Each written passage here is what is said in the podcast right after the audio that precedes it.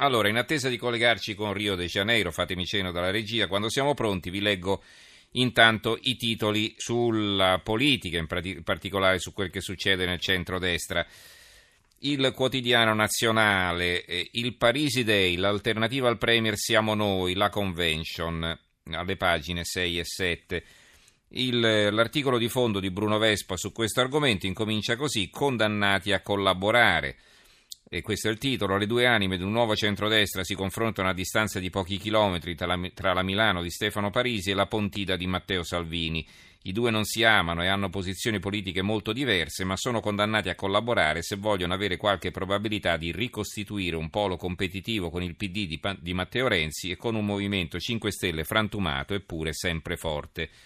Quindi sì, va bene, eh, si distinguono eh, così si tengono il broncio reciprocamente, ma poi alla fine se vogliono eh, creare un'alternativa si dovranno essere d'accordo, eh, si dovranno mettere d'accordo. E insomma mi sembra un'analisi abbastanza centrata, anche perché da soli non avrebbero certo la forza di costituire un'alternativa valida al centro-sinistra di Renzi. Il giornale Parisi scende in campo, Toti e Salvini lo incalzano. L'aperta la Kermesse di Milano, centrodestra in movimento tra Megawatt, perché questo è il nome della convention organizzata da Stefano Parisi, e il raduno di Pontida. Il foglio, il giorno di Parisi, il giorno di Parisi, più che un nuovo partito alla convention milanese dell'ex manager è nata una nuova comunità. Il secolo XIX, Parisi, siamo l'alternativa in, cam- siamo l'alternativa, in campo anche Scaiola, Milano, Forza Italia e Lega sempre più distanti, Totari, Toti rilancia da Pontida, non ci serve un mago Merlino. Eh, il dubbio, eh, inizia la convention forsista di Milano, siamo l'alternativa al PD, un po' 68 e un po' 94, ecco la Leopolda di Parisi e il commento di Tiziana Maiolo.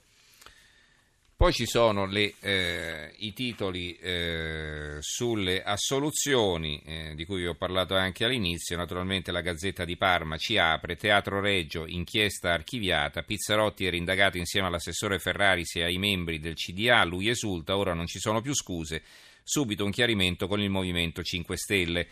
Il sindaco si rafforza, 5 Stelle in difficoltà e l'editoriale di Stefano Pileri.